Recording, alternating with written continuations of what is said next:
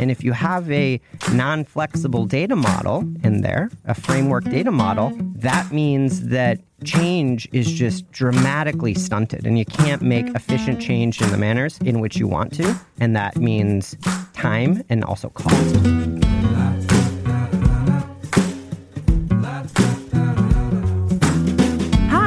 Kelly Spikowski, and this is GRC and Me, a podcast where I interview industry thought leaders in governance, risk, and compliance on hot topics, industry specific challenges, trends, and more to learn about their methods, solutions, and outlook in the space. Today, I have with me Matt Kunkel, CEO of LogicGate, to discuss flexible data models. Hi, Kelly. Thanks for having me. Thanks for joining. I want to understand your background. I know you have a lot of experience in risk and compliance projects, specifically in the financial market sector. Tell me a little bit more about your background and how you got started.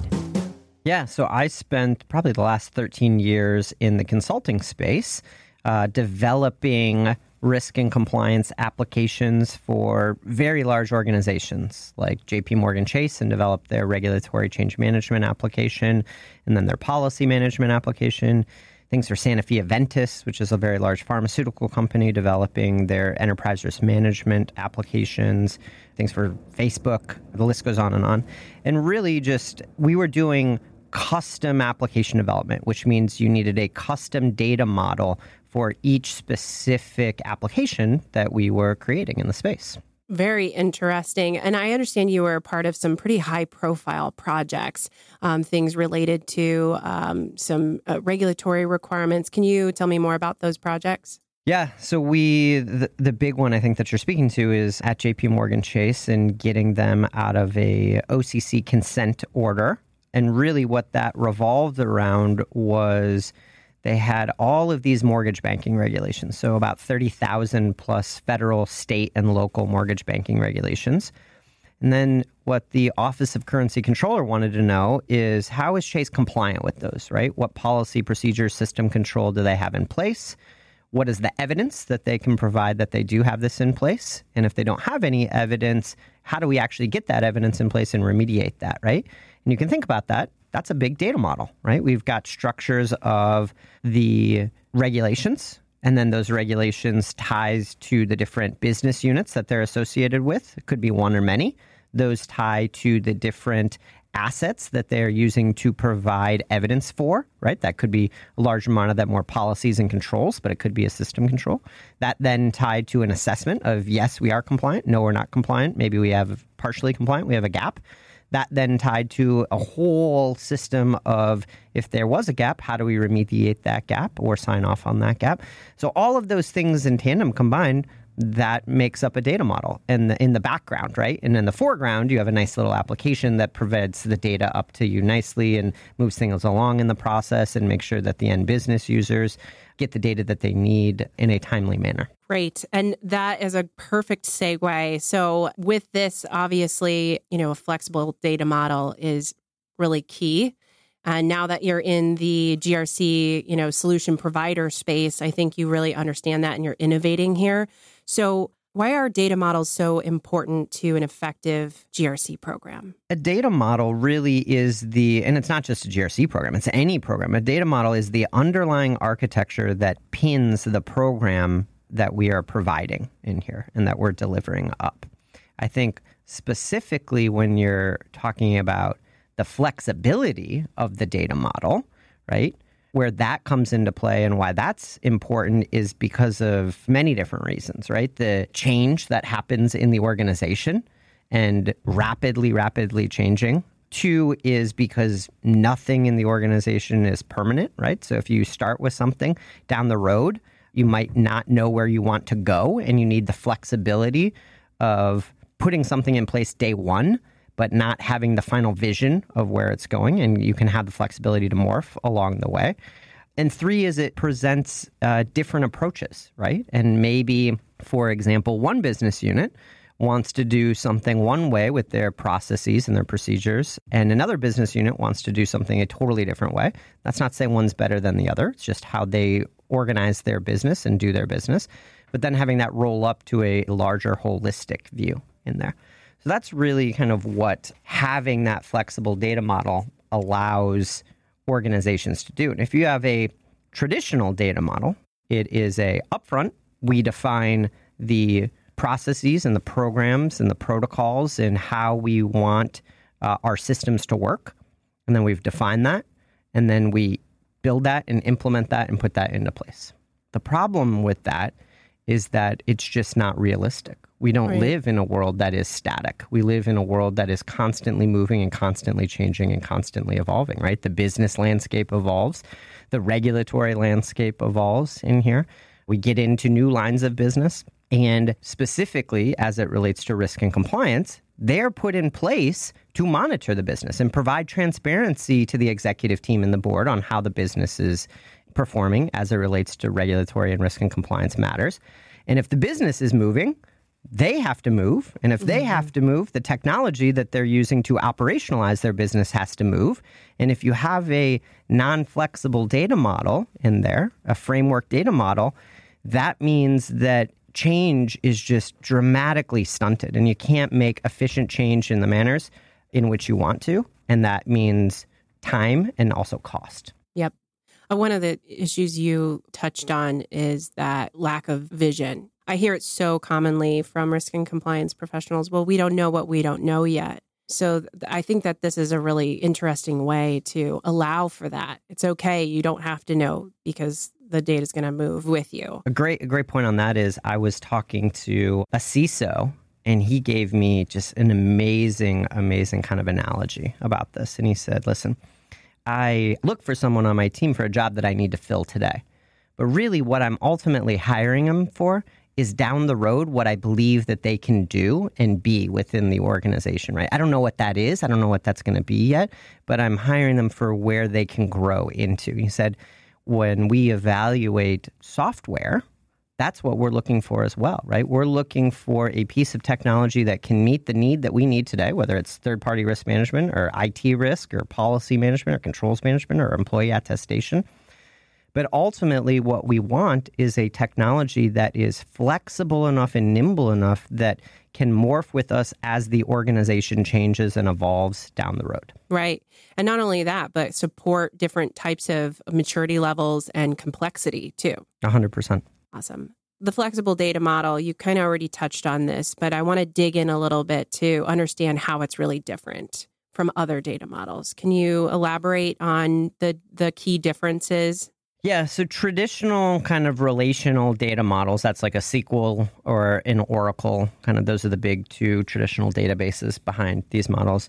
They're just frameworked, right? And what we do is and we and actually the development methodology is called waterfall. So you you define all of your business requirements up front, you get a bunch of stakeholders in the room, you identify kind of you know what are the requirements in here, what are the business processes that need to be supported how do we scope all that out? What are the data that we need to display and collect? And we create tables, and those tables link together, and, and you create a framework data model in there. And then, probably within the last, I'll call it, I don't know, decade or so, six, and probably really in earnest the last four to five to six years, different database technologies come out. NoSQL, Neo4j is the one that we use and is the one that uh, I think is a big player in the market. It's a lot of what the social networking sites are built on top of.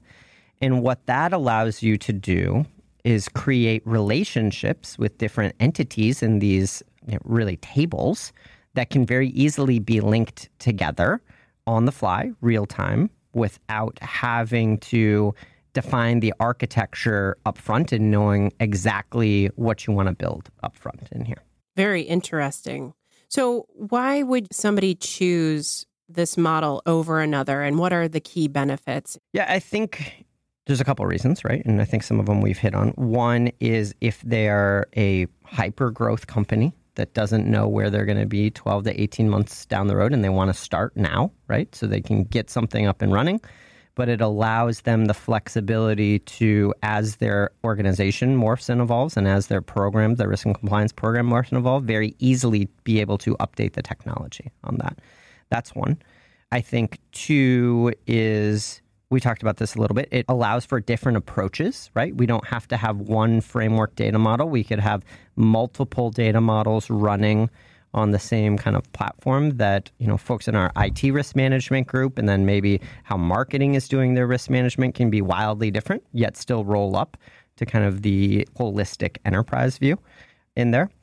And then lastly, I think it's just change is happening so rapidly these days, right? Businesses are moving and evolving so fast, and so is the regulatory landscape that it allows organizations to not be pigeonholed into one frameworked environment. And then if they want to change it in six months, you know, that's another six months to get up and running, right? You can very easily be able to change the underlying architecture. And then ultimately, I think different organizations are doing things in different ways. Mm-hmm. Do you think that's why maybe some of the old ways of doing things ad hoc in Excel and uh, email and and whatnot, different drives, different documents. Do you think that's maybe why that's persisted because change is happening so rapidly that some some technology can't keep up with it? Oh, for sure. I mean, I think that's a big part of it, right? And I think another big part of it is they see themselves and say, "Hey, this is where we are today."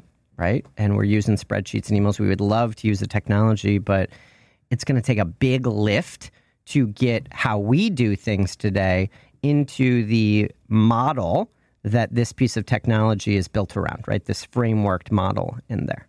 A lot of time and a lot of cost in that.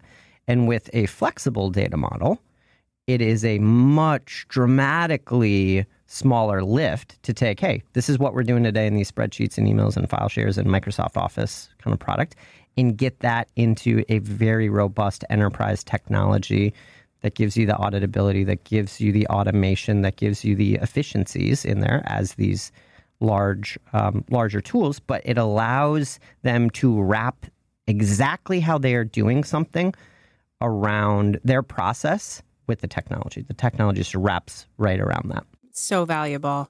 Why do you think the data model flexibility is important to the future of organizations? And how do you see this innovating how we do business? Yeah, well, I just think the big thing is the rate of change within the world, right? And in organizations specifically. You know, it's exponential. That is something that I don't think anyone would disagree that is going to slow down in any way.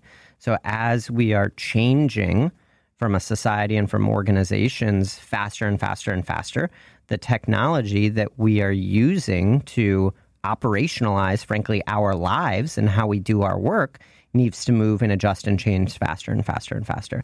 And if you're built on very nimble, flexible technology and data models, you're able to do that. How do you think this is going to influence industries, not just companies? I think that value is pretty clear, but how do you think this will change industries and, and how we're doing business? Yeah, it's a good question. I think kind of the jury's still out on that one, and we'll see over time from an industry perspective. But ultimately, I think what it'll allow us to do is get to places from a, a pure industry perspective faster mm-hmm. than we have gotten there ever before, right? Just it's a it's kind of a trickle down effect. If the companies are moving faster because they can morph and change and evolve and adjust faster to market trends and other factors out there, then just industries as a whole are going to bolster up and be able to move faster. What innovation is developing from the flexible data model? Yeah, so the data models that I mean the the big ones that are out there are kind of, you know, the NoSQLs of the world, the Neo4js of the world, but I think there's a lot of innovations that are trending from these flexible data models and what folks and organizations are able to do with them and frankly, it's the applications internally that they're able to create in a very short time period. It's almost creating what I'll call citizen developers, mm-hmm. meaning that analysts, folks with no real technical and coding experience, can actually build out applications to enhance and make their business lives more effective and efficient, and then really change that will allow organizations to kind of change the trajectory and how they're going and their growth patterns and, and what they can provide to their consumers and their customers. I think that's such an interesting point. You know, and I think that actually speaks to how it's changing the way we do business. If you think about the past, there was a really hard line between IT and the business units and IT really controlled, you know, all of the technology and ownership of that technology. And really things are changing. Uh, end users are way more technically savvy. They're leaning in. They want more ownership over their business solutions. And so I think that this is making that kind of tech more accessible to them and spreading that technological resource across the company a little bit more evenly too, which I think is giving the business side more agility and strategy over technology and data. 100%. I couldn't agree with you more. What advice do you have to organizations who want to move towards this model? I would say move and move fast. And the reason why is because you can always change it later, right? That's the beauty of the flexible data model is that you get up and running with something and then inevitably as your business morphs and changes or evolves or if it just wasn't initially thought out in the way that it practically works, it's very easy to change going forward. So move and move fast. That's a great point. And you've helped companies move from an old model to this flexible data model. Mm-hmm.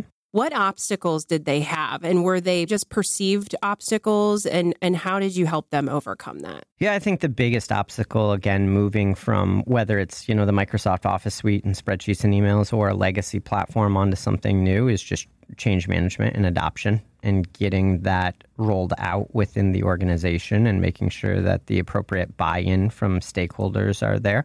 But from a technical perspective, there's not really a lot of large obstacles when moving from you know spreadsheets emails file shares to to a flexible data model or from a legacy technology system into a flexible data model as well fantastic well, this was a really interesting conversation. I think that the flexible data model is super exciting. I think if you're in risk and compliance, really any any function, you should be thinking about this and demanding it of your business solutions because it's going to allow you to be much more agile. So thank you so much Matt for joining me on this episode to talk about flexible data models. I'm sure I'll have you back on to talk about other things. We can even do a deeper dive on this, but this is a really great start. And thanks again. Great. Thanks for having me, Kelly.